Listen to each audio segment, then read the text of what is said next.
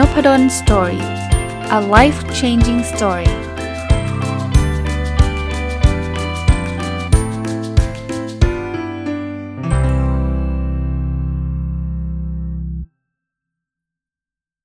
สวัสดีครับ ยินดีต้อนรับเข้าสู่นพดล Story พอดแคสต์นะครับ สัปดาห์นี้ขออยู่กับเล่มนี้เลยนะครับ 101 essays that will change the way you think นะครับ ก็เป็นบทความ 101 บทความที่จะเปลี่ยน แนวทางการคิดของเรานะครับ คนเขียนคือคุณไบรอันาไวส์นะก็วันนี้หยิบเรื่องนี้ฮะผมผมไม่ได้หยิบมาทุกบทความนะครับ บอกไว้ก่อนนะก็ก็เลือกเอานะครับ วันนี้จะหยิบเรื่องที่เกี่ยวข้องกับเขาเรียกว่าเป็นสัญญาณ 16 ประการสำหรับคนที่มีความฉลาดทางสังคม เมื่อวานเนี่ยถ้าใครติดตามนะผมพูดถึงความฉลาดทางอารมณ์ไปแล้ว อันนี้เป็นอีกเรื่องหนึ่งนะความฉลาดทางสังคม ก็อาจจะเป็นคำที่ไม่ค่อยมีคนใช้สักเท่าไหร่หรือไม่ไม่ค่อยคุ้นเคยกันสักเท่าไหร่ แต่ว่าก็แนวๆว่าเป็นคนที่เข้าสังคมแล้ว แล้วเป็นที่รักนะครับ เป็นเป็นคนที่รู้จักกาลเทศะการเข้าสังคมต่างๆนะครับ มามาดูเลยว่าคนที่มีลักษณะที่เขาเรียกว่า socially intelligence ก็คือความฉลาดทางสังคมเนี่ย จะมีลักษณะยังไงนะครับ อันแรกคือเขาจะไม่คาดหวังที่จะกระตุ้นให้อีกฝ่ายมี จะเรียกว่าอะไรดีละ่ะ มีการตอบสนองทางอารมณ์แบบแบบ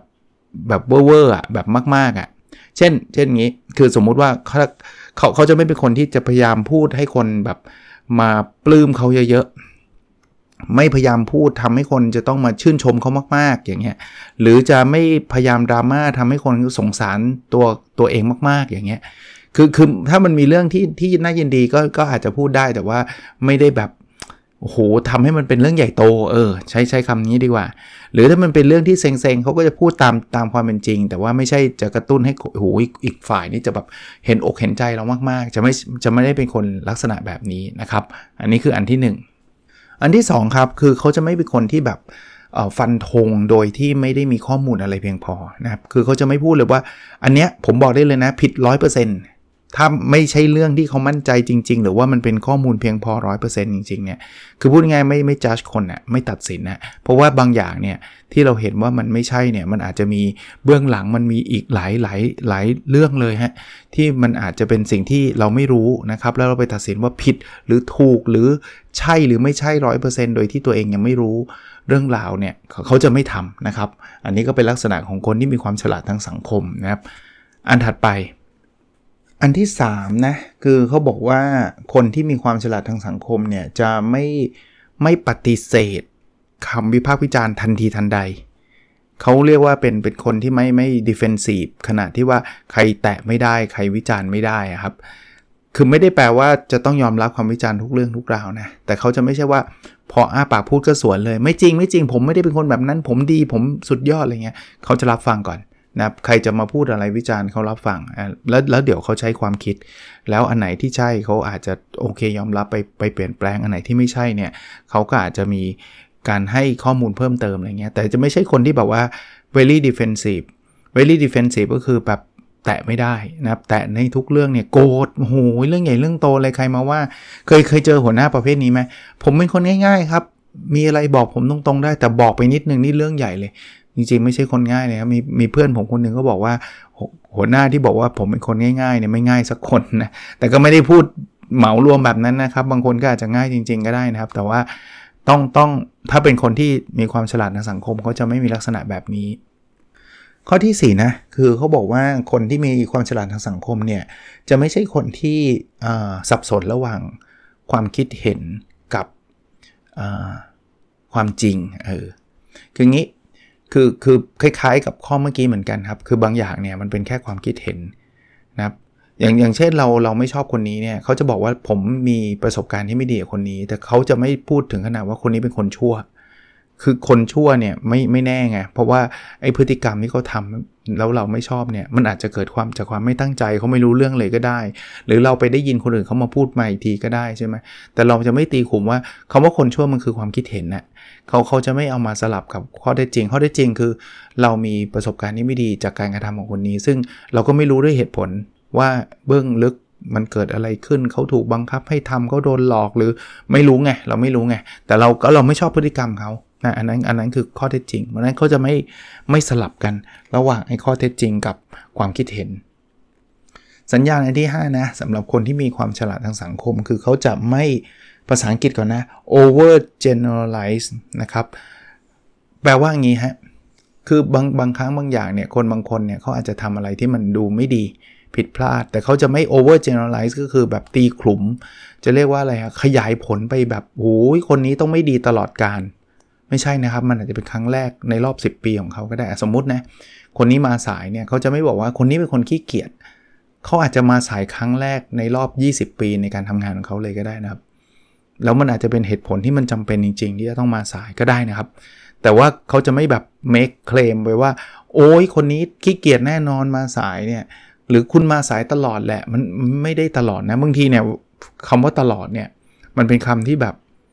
มีคนคนชอบพูดนะบางทีพูดแล้วมันมันไม่จริงอะ่ะแล้วมันทำให้อีกคนหนึ่งรู้สึกแย่นะครับโอ้ทำทำงี้ทุกวันเลยมันไม่ได้ทุกวันไง ถ้าเราเราคิดดีๆเดี๋ยวเขาไม่ได้ทำทุกวันแต่ว่า บางคนเคมทุกวันเลยบอกว่าทำแบบนี้ทุกวันจริงๆไม่ได้ทุกวันนะครับเพราะนั้นเนี่ยลองลองดูดีๆนะครับว่าเราเราเป็นคนที่ over generalize ก็คือแบบขยายผลไปจนเกินเหตุหรือเปล่านะครับ หรือว่าบางคนอะใช่ครับ พฤติกรรมบางอย่างมันก็ไม่ดีเนี่ยสามีภรรยาเนี่ยบางทีเนี่ยชอบพูดคำที่เขาบอกว่าต้องระวังคือคำว่าตลอดเวลา หรือไม่เคยนะครับคำว่าตลอดเวลาหรือไม่เคยเนี่ยเป็นคำที่มันมัน extreme คุณไม่เคย ช่วยฉันเลย ไม่เคยเลยเหรอ จริง ๆ ตั้งแต่แบบคบกันมาเนี่ยตั้งแบบ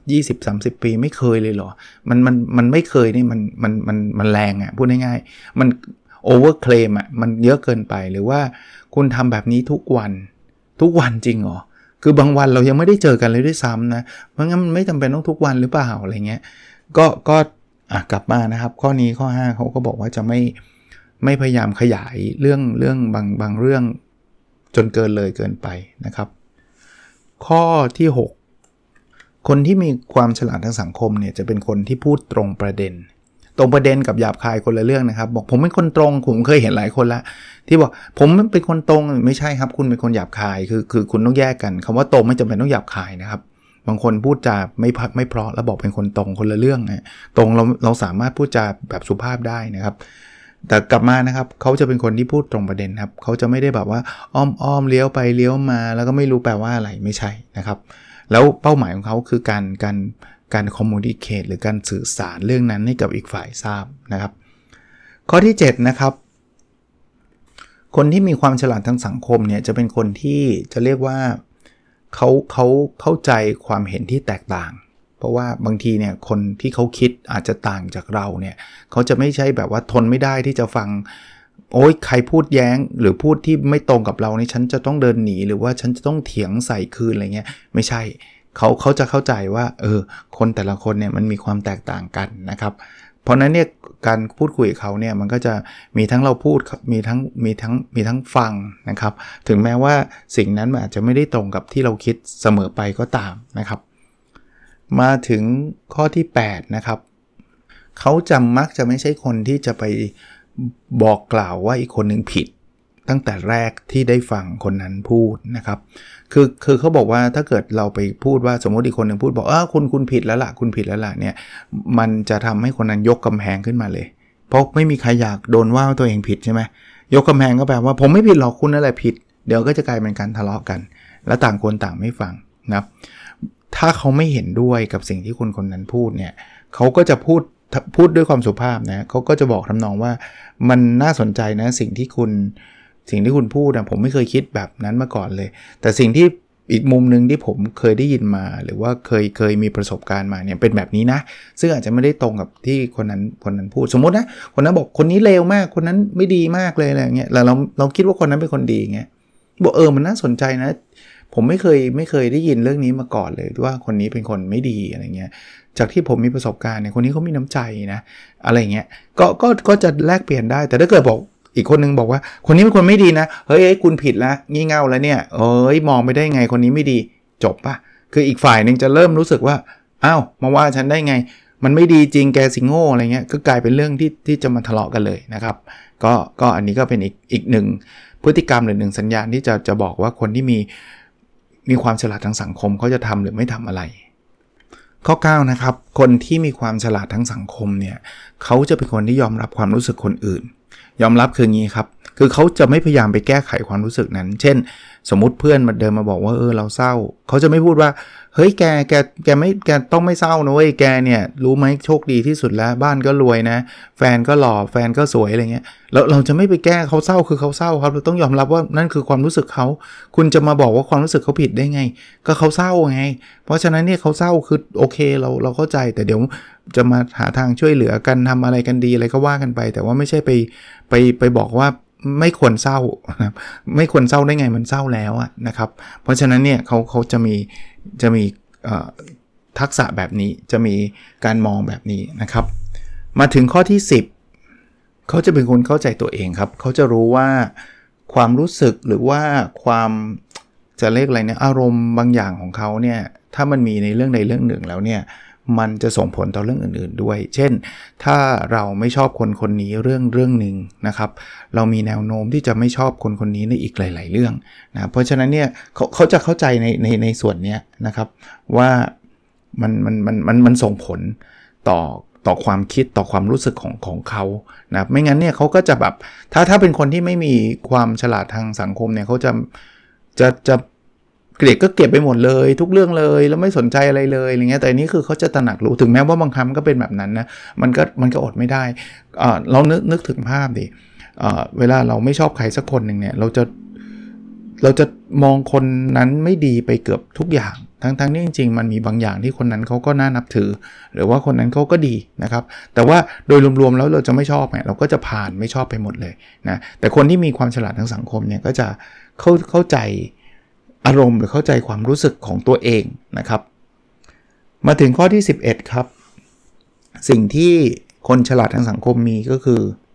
เขาจะไม่เถียงกับคนที่จะเอาชนะเขาเขาจะเขาจะเห็นแย้งหรือจะพูดคุยกับเฉพาะคนที่ต้องการที่จะเรียนรู้ด้วยกันนะครับ เพราะนั้นเนี่ยถ้าถ้าสมมุติว่า การเถียงนั้นมันคือไอ้ไอ้อีกฝ่ายมันอารมณ์ล้วนๆมันจะเอาชนะมันไม่ได้ฟังเหตุผลเนี่ยเขาจะหยุดเลยเขาเลิกเพราะมันเสียเวลาเขาแต่ถ้าเกิดแบบอยากจะมาถกกัน เพราะว่าทำไมคุณคิดแบบนี้ผมว่าคิดแบบนี้มันมันไม่น่าใช่นะมันน่าคิดแบบนี้อย่างนี้คือการเถียงเพื่อเรียนรู้นะครับ เพราะฉะนั้นเนี่ยเขาจะไม่เสียเวลา ผมผมจำได้ผมเคยตามเพจเพจหนึ่งเนาะคนเขียนก็เป็นเป็นเป็นผู้ใหญ่พอสมควรแล้วล่ะนะก็ก็มีอิชชูผมจำอิชชูไม่ได้หรอกเป็นอิชชูอะไรก็ไม่รู้อะ แต่เป็นแนวแนวออกมันจะเซนซิทีฟหน่อยอะมันจะแบบแนวแนวดราม่านิดนึงอะก็มีคนด่าเข้ามาแบบด่าแบบสาเสียเทเสียเขาก็เข้ามาบอกให้ความคิดเห็นแยง้งไอ้นี่ก็ด่าสาเสียเทเสียเขาบอกว่า ถ้าถ้าจะเอาชนะเนี่ยผมยอมครับ ผมแพ้ผมไม่พูดต่อแล้วกันถ้าเอาชนะ แต่ถ้าอยากจะคุยกันด้วยเหตุผล ผมจะคุยต่อจะเอาแบบไหน ถ้าจะเอาชนะเอาไปเลย ซึ่งซึ่งคนนั้นก็เงียบไปนะคือจริงๆก็คืออยากเอาชนะแหละเอาจริงนะครับ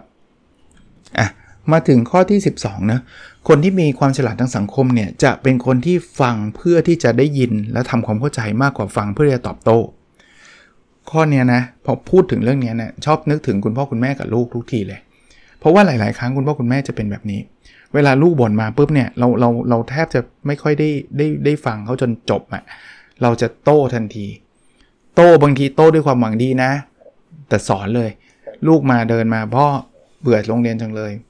ยังไม่ยังไม่ได้พูดอะไรมากกว่านั้น ยังไม่รู้ด้วยซ้ำว่าเขาเบื่อเรื่องอะไรมาเลย ลูกรู้ไหมลูกอะ่ะโชคดีแค่ไหนแล้วที่ได้เรียนหนังสือ มีคนอีกเป็นล้านๆเลยนะ ที่เขาอยากจะเข้าโรงเรียนเขาไม่ได้เข้าเรียน เราอะโชคดีแล้ว เพราะฉะนั้นเนี่ยเราต้องใช้โอกาสให้ดีที่สุดในการร่ำเรียนลูกฟังจนเบื่อเลยแล้ววันหลังเขาก็ไม่มาบ่นให้เราฟังแหละเพราะอะไรเพราะเขาขี้เกียจฟังเราเขาบ่นเราแค่คำเดียวเขาฟังเรา 10 นาทีอะ แต่พ่อแม่เนี่ยก็จะแบบโอ้โหเต็มที่คือเข้าใจความหวังดีนะครับ ต้องบอกแบบนี้แต่ว่าทำแบบนี้สุดท้ายอะ่ะเราเราแม้ไม่ไม่แม้กระทั่งรู้สาเหตุจริง ๆ นะครับ ว่าเขาเบื่อเรื่องอะไรอะ่ะปล่อยให้เขาพูดมาก่อนครับ เราเราฟังเพื่อที่จะเราจะได้ได้ยินแล้วเราจะได้เข้าใจ ถึงแม้บางอย่างเนี่ยมันมันคันปากเข้าใจเลยนะ มันคันปากคือแบบเฮ้ยมันไม่ใช่อะเนี่ยคุณครูเนี่ยไม่มีความรู้เลยนะที่โรงเรียน เราอาจจะอืมหรอคุณครูจะไม่มีความรู้ได้ไง ต้องมีอยู่แล้วอะไรเงี้ยแต่ฟังให้จบก่อนนะพอฟังให้จบสุดท้ายเขาพูดจนไม่มีอะไรจะพูดแล้วเนี่ย เดี๋ยวเราค่อยบอกอ่างั้นขอพ่อแสดงความคิดเห็นบ้างนะในความเห็นของพ่อเป็นแบบนี้ หรือหลายครั้งเขาถามเราด้วยซ้ำนะว่าแล้วพ่อเห็นยังไง แต่ฟังเขาก่อนนะครับ ฟังเขาก่อนอ่ามาถึงข้อที่ 13 คนที่มีความฉลาดทางสังคมเนี่ยเขาจะไม่โพสอะไรออนไลน์ที่เขาจะไม่กล้าให้พ่อแม่เขาเห็น หรือเขาจะไม่ไม่กล้าที่จะให้ลูกเขาเห็น หรือจะไม่ไม่กล้าให้หรือกลัวที่จะมีเจ้านายเจอ คือเขาจะไม่โพสเลยพวกนั้นนะครับ ถ้าถ้าจะโพสก็แปลว่าต้องต้องมีสติต้องเป็นเรื่องดีๆนะครับ ถ้าถ้าโพสแล้วโหเดี๋ยวพ่อแม่เห็นซวยอย่างเงี้ยก็อย่าโพสถ้าโพสแล้วถ้าลูกเห็นจะเป็นตัวอย่างที่ไม่ดีอย่าโพส ถ้าโพสแล้วเดี๋ยวหัวหน้าด่าเอาอย่าโพสนะครับ เพราะฉะนั้นเนี่ยเขาเขาจะมีความฉลาดทางสังคมพอที่จะเลือกที่จะสื่อสารเรื่องต่างๆ เหล่านี้นะครับ ข้อที่ 14 คนที่มีความฉลาดทางสังคมเนี่ยจะไม่คิดว่าตัวเองเนี่ยสามารถตัดสินว่าอะไรถูกอะไรผิดในทุกสถานการณ์ ในทุกๆเรื่องนะครับ อย่างอย่างคล้ายๆเมื่อกี้ที่พูดถึงเนี่ยคำพูดว่า you are wrong คือคุณผิดแน่นอนเนี่ย คือคือสิ่งที่เขาจะไม่มักจะไม่ทำเอาอาจารย์เขาผิดอะถ้าจะบอกว่าเขาผิดเนี่ย เขาจะพูดว่าผมคิดว่าคุณผิด แต่ไม่ได้แปลว่าคุณผิดจริง ๆ นะ นึกนึกออกไหมคำว่าคุณผิดแน่นอนเนี่ย มันคือไปจัดเลยว่าผิด มันเป็นแบบ1นบวกหนึ่งแล้วก็2อะ มันเป็นความจริงของโลกอะ คือคือไม่มีสิทธิ์เถียง อย่างเงี้ยคนก็จะบอกว่ารู้ได้ไงว่าเราผิด แต่ถ้าเกิดว่าเออผมมีความคิดว่าคุณที่สิ่งที่คุณทำมันผิด อันนี้ความคิดเราไง ซึ่งความคิดเรามันอาจจะถูกจะผิดไม่รู้ไง เพราะฉะนั้นเนี่ยเขาจะเป็นคนลักษณะแบบนี้มากกว่าเขามากกว่าที่จะมาตัดสินเลยทันทีว่าอะไรถูกอะไรผิด ข้อที่ 15 นะ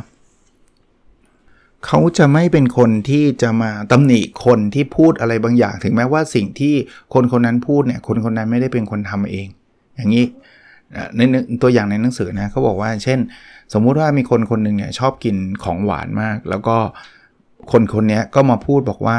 เด็กๆอะไม่ควรกินของหวานเยอะนะ คนที่มีความฉลาดทางสังคมก็จะไม่ตอบกลับว่าแหมมีหน้ามาพูดอีก ดูตัวเองซะบ้างสิ กินตั้งเยอะเอา้าเขากินเยอะก็เรื่องเขา ประเด็นคือประเด็นที่เขาพูดมันถูกไหมล่ะว่าเด็ก ๆ ไม่ควรกินของหวานเยอะถึงแม้ว่าเขาจะเป็นคนกินของหวานเยอะก็ก็ก็ก็ตามจริงไหมมันไม่เกี่ยวนี่ ว่าไอ้คนที่กินของหวานเยอะจะไม่มีสิทธิ์พูด แนะนำเด็ก ๆ ไม่ให้กินของหวานเพอเพอเนี่ยกลับกันนะครับก็การที่เขากินของหวานเยอะตอนนี้เขาอ้วนเนี่ยหรือว่าตอนนี้เขาเป็นโรคอะไรเนี่ยเขาถึงมาเตือนเด็กๆไงแต่นี่เราไปกลับไปไปดีแวลูเขาหรือว่าด้อยค่าเขาว่า แหมมีหน้ามาพูดอีกอย่างเงี้ย คนที่มีความฉลาดทางสังคมจะไม่ทำพฤติกรรมประมาณนี้นะครับ ข้อที่ 16 นะครับ คนที่มีความฉลาดทางสังคมเนี่ยจะมีความสัมพันธ์ที่ดีกับตัวเองก่อน ก็คือรักตัวเองนั่นแหละ ก่อนที่คุณจะมีความสัมพันธ์ที่ดีกับคนอื่นเนี่ยมันต้องต่อยอดมากับความสัมพันธ์ที่ดีกับตัวเองเพราะนั้นเนี่ยถ้าอยากมีความฉลาดสังคมบางคนบอกทำไมเพื่อนไม่รักเราทำไมเราไม่มีเพื่อนอะไรเงี้ยจริงๆอะมันมามาจากการถามตัวเองว่าเรารักตัวเองหรือยัง ถ้าเราเกลียดตัวเองฉันเป็นคนเฮงซวยฉันเป็นคนไม่ได้เรื่อง ขนาดตัวเองยังเกลียดตัวเองเนี่ยคุณจะไปหวังให้คนอื่นมาชอบได้ไงใช่ไหมเพราะฉะนั้นเนี่ยรักตัวเองเยอะๆนะครับ ก็เป็นอีกตอนนะครับ หวังว่าจะเป็นประโยชน์นะครับ ถ้าใครอยากอ่านแบบเต็มๆแล้วก็มีมีมากกว่านี้เยอะนะครับ ก็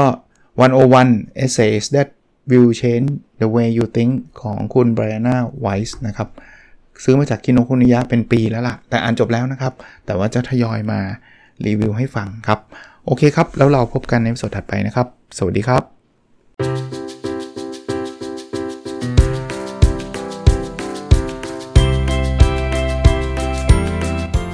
n o p a d o n Story a life changing story